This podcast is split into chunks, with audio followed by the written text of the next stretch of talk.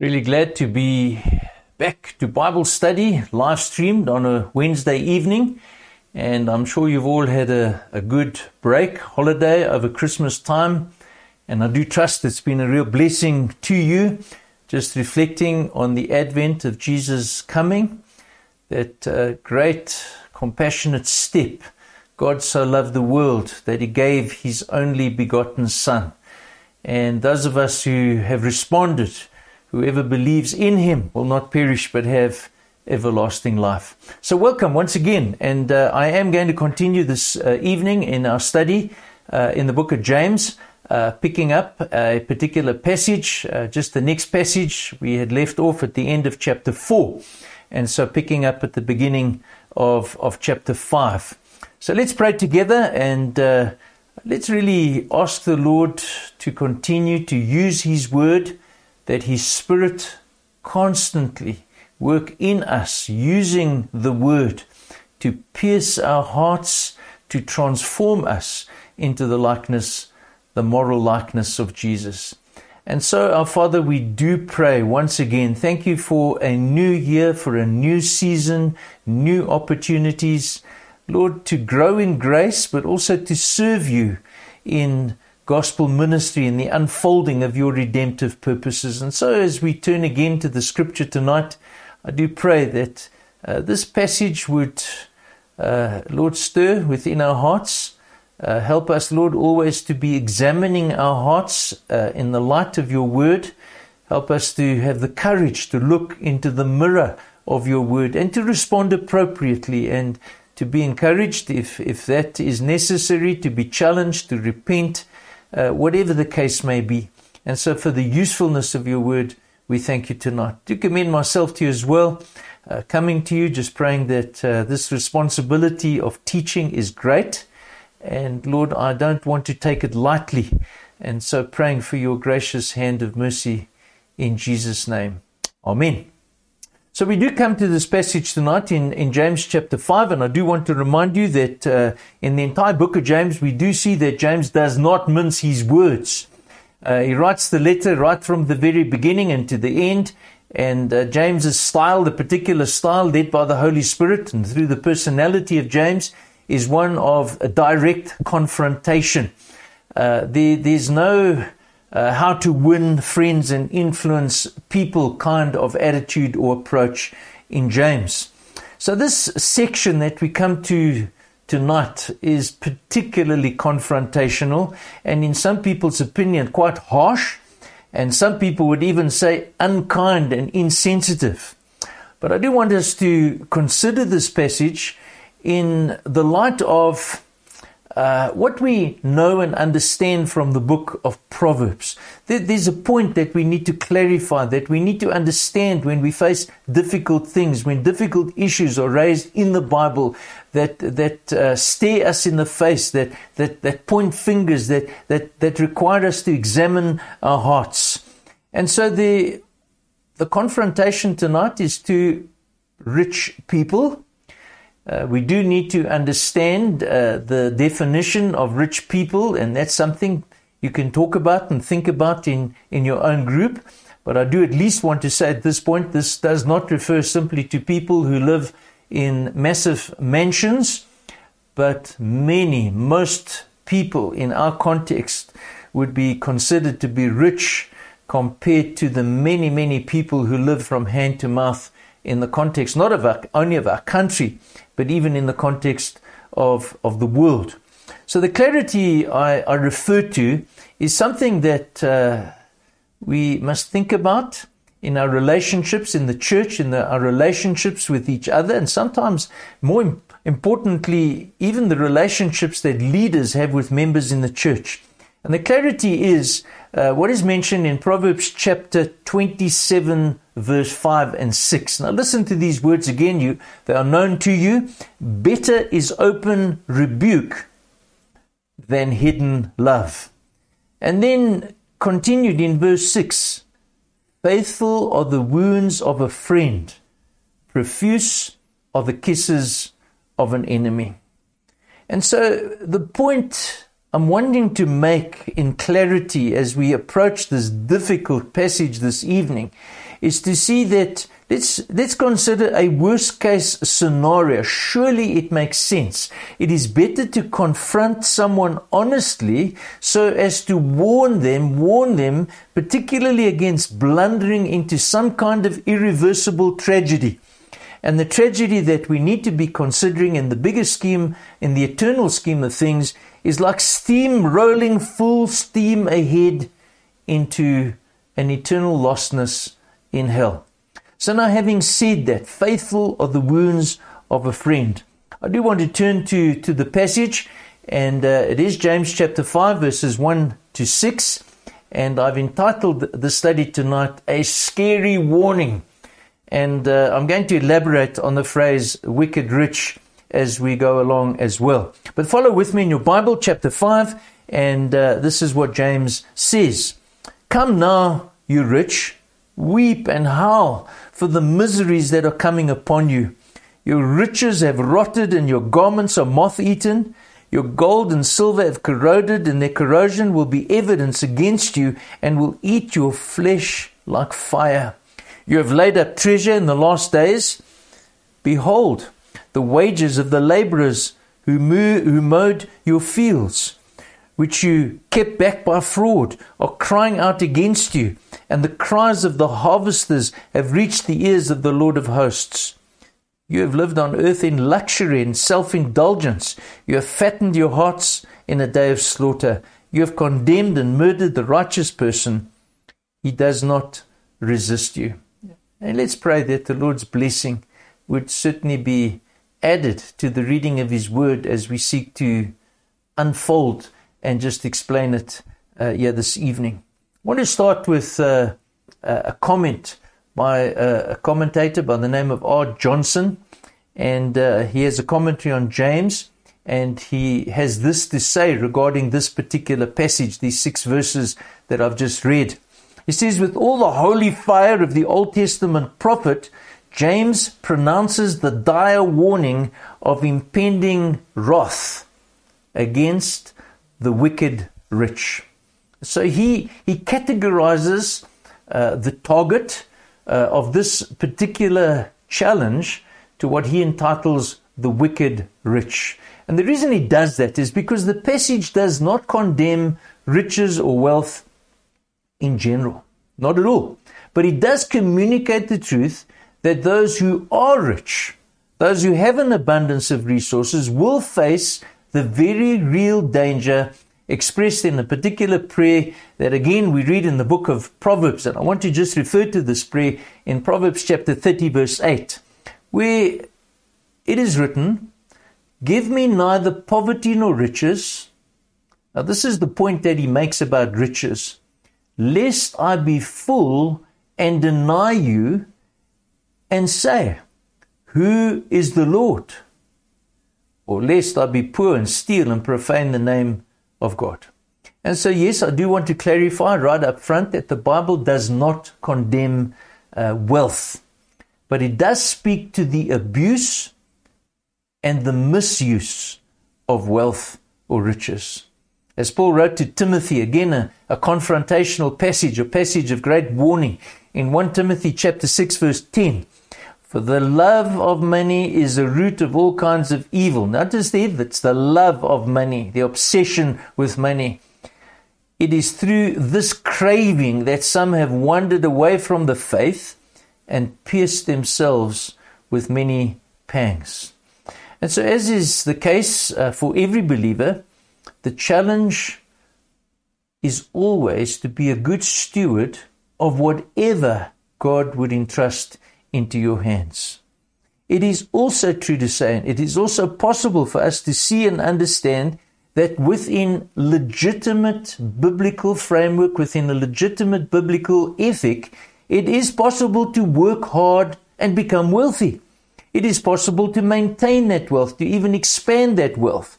But our passage makes it very clear that that kind of wealth ought not to be ab- abused. It must not be made an instrument of oppression. It must not be misused. We are to be good stewards of all that God gives to us. I do need to say that I am tonight leaning quite heavily on the commentary by uh, Gordon Keddie, Gordon J. Keddie, uh, on James, uh, just to try and understand and analyze uh, this uh, passage. So James chapter five verse one to six can be divided, just as an introduction still, into two different parts, two main parts. There is in the first three verses what uh, Keddie calls the punishment. I'm going to call it something else in a minute. But simply what James is doing, he's declaring punishment on the wicked rich. And he does so showing the ultimate worthlessness of wealth that is accumulated and used only for selfish purposes. And we'll have a look at that as the first point, and then we'll move on to a second point. Uh, Keddie calls it the crime, verses four to six, where he details three characteristic sins of the greedy and the covetous uh, rich class of people. But let me move on, and I have called in my first uh, point uh, the outcome. What what is the ultimate outcome for the wicked rich? So who is James directing this message to? There were those uh, in the constituency that he was addressing, some wealthy uh, Jews, and uh, he was concerned about the way that they were conducting conducting themselves toward others, particularly those who were poorer and who had less. And our concern tonight uh, must also be, yes, if, if that had application to them then, it also has application to us yet today in the world that we live in as well. And so in any age, there are those people, there will be those people. Any one of us are tempted to become obsessed with the accumulation and acquisition and the retention of riches. So by addressing the punishment, and that's what he does in the first instance, that awaits the wicked rich, James is being a faithful friend. Don't forget that. If you're listening to this and you have vast wealth accumulated, listen to these words. I'm not seeking to attack. I'm not seeking to criticize. I'm seeking to convey the word of God as a friend. Faithful are the wounds of a friend. Immediately, this passage, when I looked at it uh, in preparation for this presentation, immediately the thought came to me, Uh, the passage that Jesus taught of the rich man and Lazarus. Remember that that that story, that incident, that tragic story uh, where in Luke chapter sixteen, you can read the passage. I'm not going to go into detail. There was a rich man who was clothed in purple and fine linen, who feasted sumptuously every day, and and and he ends up apart, away from, in that context, the bosom of Abraham, apart from the presence of God. And and and he suffers and, and he pleads. The destiny of the rich man had him pleading for relief. And and that's that's the, the sense in in, in, in uh, the, the topic that we have before us tonight. Uh, his pleading for relief did, didn't achieve anything. It was to no avail, because at that particular point in time, his, his destiny, apart from the presence of God, apart from the favorable presence of God, was set in stone. There was a great chasm fixed between he and Lazarus, the poor man, a situation that was irreversible. So how then does James very practically um, speak of this punishment, the outcome of the wicked rich? He first goes to a description that I will call, they will weep and they will wail. The first verse, come now, you rich, weep and howl for the miseries that are coming upon you. There is an outcome, there is a prospect, there's a, des- there's a destiny that awaits him. Now, very interesting over here, I don't like to throw around uh, the, the, the original Greek language, but in this particular instance, it is useful. The two words, and I won't even quote them, but they are two similar words, and, and, and the word for weep and wail, and they are what we would describe in English, examples of onomatopoeia. And what is that? If you remember your English grammar, it is a word, the sound of each word imitates the action it describes. So let me give you some English examples. I jotted some down here. Pop. Immediately I say that, you, you hear the sound. Or crack, or splat, or ding-dong, or hiss. These are all words that, that are, are used to describe a particular sound. Now, the sound of these words, and I quote Keddie over here, describes so that we can hear the ululating rhythms of traditional Middle Eastern morning cries. Now, I can't do the ululating, but just use your imagination for a minute. James is showing them that this is going to be extremely unpleasant. It's going to be painful. It's going to be a situation of tremendous grief. And, and, and there will be this ululating. And so the, the intention, the thrust of using onomatopoeia is, is that it serves to intensify the sense of damnation that awaits the wicked rich. And so they ought to feel as, as, as they read this letter, as I preach this, this, this message tonight, as I seek to teach it, the, the, the prospect of the just judgment of God is unpleasant, it's undesirable, it's something you never want to experience. Not to forget, the words are also familiar to us from the teaching of Jesus. Remember in Matthew chapter eight, verse twelve, while the sons of the kingdom will be thrown into the outer darkness, in that place there will be weeping. You see that? Unpleasantness. Sadness, weeping and wailing, gnashing of teeth. And so it is true in a temporal sense. I don't know if you've come across anybody who has lost a tremendous amount of wealth, either in a crash of a stock market or a bad investment or, or through robbery.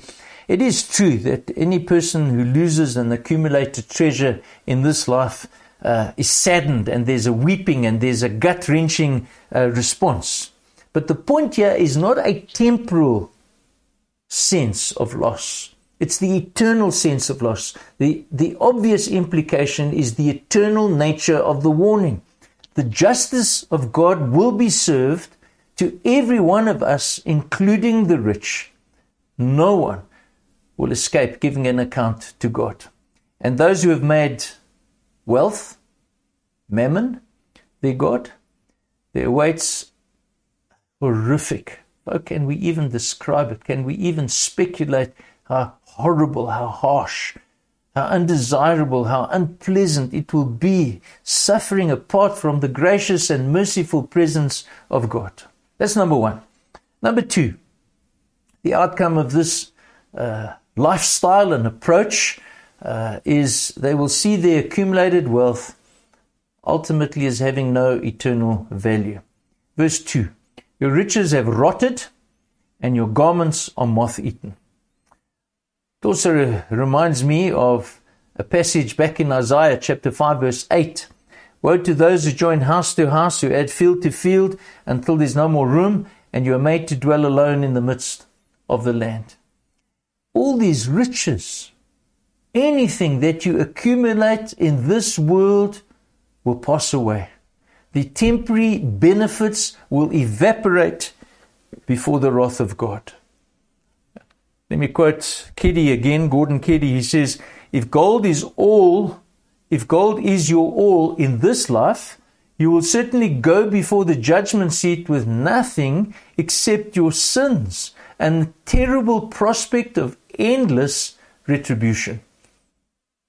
Isn't it true that our earthly treasures are in a state, doesn't matter what you've got, of irreversible decay, even from the moment of origin or acquisition? If you buy a new car, it deteriorates.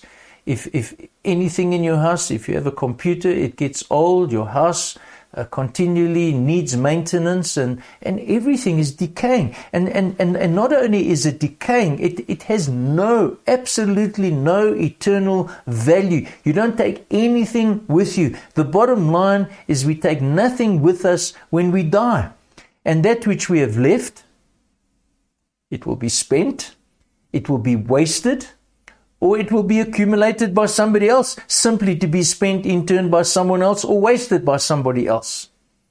Number three, the role, I've called this the role of the deteriorating hoarding goods. The third verse tells us that your gold and silver have corroded, and their corrosion will be evidence against you and will eat your flesh like fire. You have laid up treasure in the last days." The point is that the corrosion of wealth, the deterioration of it, in turn, is a testimony to the sinfulness of piling up wealth. Now, what, what is James getting at over here? You see, hoarding. Think about what, what hoarding actually defines or describes. Hoarding, by definition, of un- is, is, is, is that uh, it's an accumulation of unused, the stuff we have in our garage, the stuff we have stored in a storeroom. It's the, it's the unused accumulation of wealth. And the point is their rotting is testimony to them being kept from fruitful use. Let me give you an example. You have a cupboard, and you have a cupboard with a whole pile of jackets. You never use them. They're simply in the cupboard, and they are out of fashion, and they become moth-eaten. What is that? It's it's a testimony to their unfruitfulness, because having more than one jacket, having multiple jackets, jackets that are never used, those jackets could have been given to someone else and put to good use. Do you see, do you see the point he's making over here? Thomas Manton, the old Puritan, let me quote him. He says, he puts it this way. It, it, these, these hoarded goods not only witness... Uh, are not only witness but executioner, because the matter of our sin shall in hell become the matter of our punishment. The decay of these earthbound objects of unholy desire is a foretaste of the eternal corruption of the sinner in hell. The lost will be endlessly burned up by the reflection on the things which they were so obsessed with in the world. What's he saying?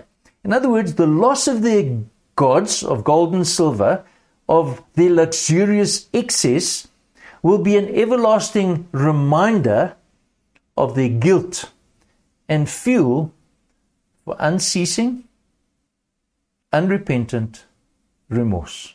Regret, but no repentance. He makes a comment about the last days, just to remind you that most often uh, when the Bible refers to the last days, speaking about the period between the first and the second coming of Jesus. And so the point here really is, why lay up treasures when there is going to be an end to the days, be an end to the world as we know it when Jesus returns? And when he returns in judgment, a judgment that will determine an eternal destiny of every single man and woman that has lived on this earth. What point is there in piling up treasure that will make no contribution to your eternal destiny?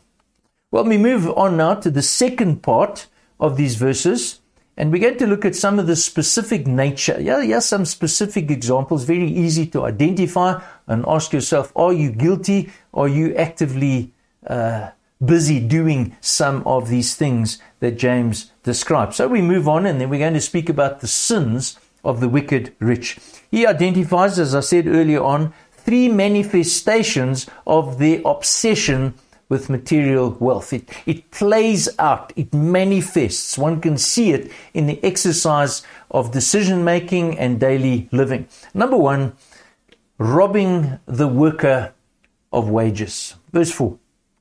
"Behold, the wages of the laborers who mowed your fields, which you kept back by fraud, are crying out against you, and the cries of the harvesters have reached the ears of the Lord of hosts." We need to get something very, very clear and straight. God requires the honest and fair compensation of employees. In the law, back in the Old Testament, the wages of the hired man, not even to be kept from him for one night. Let me just read to you Deuteronomy twenty-four, verse fourteen. "You shall not oppress a hired servant who is poor and needy, whether he is one of your brothers or one of the sojourners or in your land within your towns." twenty-four, verse fifteen. "You shall give him his wages on the same day before the sun sets, for he is poor and he needs it. Counts on it, lest he cry against you to the Lord and be guilty of sin." This is a bit of a a sensitive issue in a South African context. We have in South Africa, I think I heard on the news or on the radio yesterday, there were twenty-two million people in this country on social grants. The point is that we have many, many people who are in desperate need of employment. And so those who have work to offer can be tempted to exploit people who are desperate for little. We also have in this country many, again, more than a million, I'm not sure how many million, foreign national people, many of those who have uh, who are undocumented and therefore have no recourse in the normal channels of law and can be taken advantage of to the benefit of the employer. And so we need to examine ourselves as Christian, professing Christian men and women who are employing men and women in this country. Are we taking advantage of them? Are we exploiting their desperation to our own benefit? Their loss is to the employer's gain. The laborer getting poorer, living hand to mouth, taking whatever he, he or she can get, and the employer getting richer, languishing in self-indulgence. That's the first sin. The second one is that of luxurious living. Verse five. You have lived on earth in luxury and in self-indulgence. You have fattened your hearts in a day of slaughter. Again, just reminding us of the rich man and Lazarus. And and and and in the wicked rich, in the heart of the wicked rich man or woman, there is a commitment to self-enrichment and self-indulgent at any cost, on the back of the poorest of the poor. At every level of society, the sinful nature of leaders, of those in authority, regardless of the political model, whether it's capitalism or socialism or Marxism or communism, there are people who are in authority that look after number one. That's their, that's the sinful nature that will lead them to loot, even at the expense of the poorest of poor. So men and women in positions of authority, not all, not all, there are exceptions, at different levels of society, will feather their own nests beyond what is reasonable and right and fair. And the point that James is making, dear friends, this should not be true of those who are born again of the Spirit of God. It is sin to exploit and loot and impoverish others, even country and city or church, for self-gain in luxury living. And then there's the third manifestation of sin. It's the murdering of the, the innocent. Verse six, you have condemned and murdered the righteous person. He does not resist you. Now we do need to understand, we need to just affirm that Jesus is the only innocent and righteous person. He was condemned and he did not resist. But the point of the passage and the sentence is that it is a sin when any of God's people, any of God's people, any person in fact, uh, perish unjustly at the hands of rich oppressors. When any Christian person perishes at the hands of a rich oppressor, there are those who disregard the way they destroy the lives of people under them. They will be held accountable in God's court of justice. I was so disappointed as a younger person when I was about seventeen or eighteen years of age. I'd had a Sunday school teacher uh, who taught me, a well-known person, and uh, moved on from the particular church that I was attending and became a very successful businessman. And along the way, employed my father. He treated my father like dirt, chasing him out of uh, a factory uh, like he was an animal.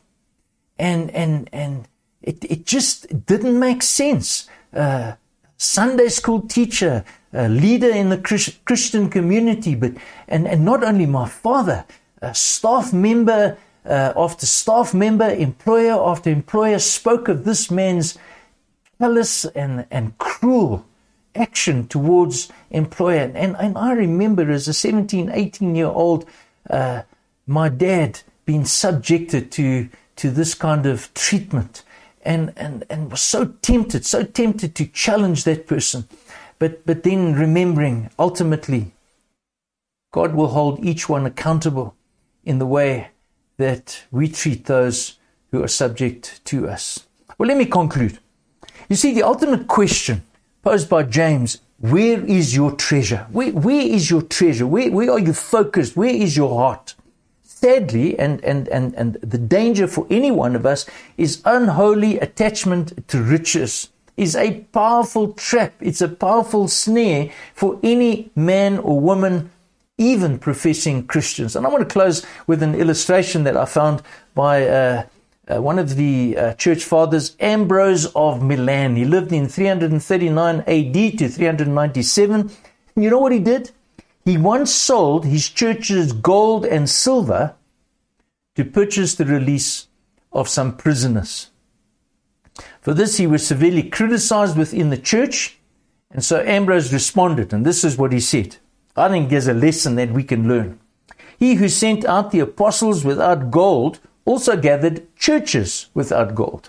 The church has gold not to keep, but to pay out and to relieve distress. That's why it's central. We need to be careful that we don't simply accumulate money for the sake of accumulation of money. The money God entrusts to us, the resources He entrusts to us, we need to use for the benefit of kingdom ministry. Ambrose continued, he said, what need to keep what helps not? That statement is so challenging. Let me read it again. What need to keep what helps not?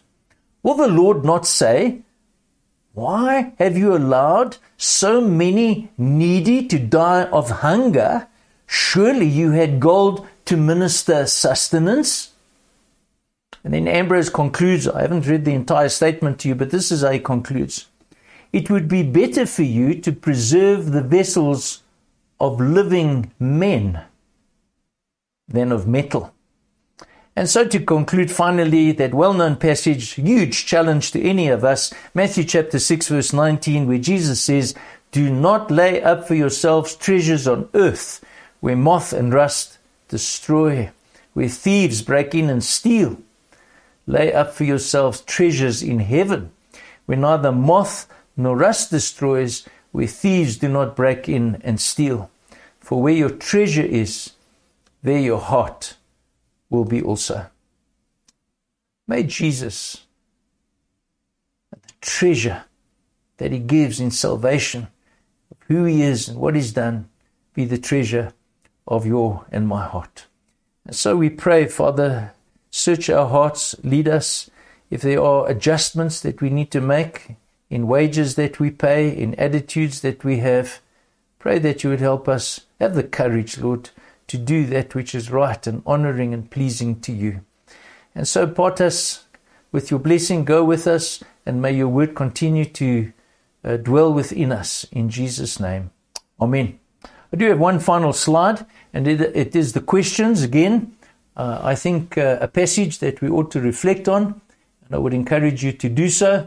Uh, again, those questions are there just for a moment. If you want to take a photograph with your phone, uh, you can use those either in group discussion or personal reflection.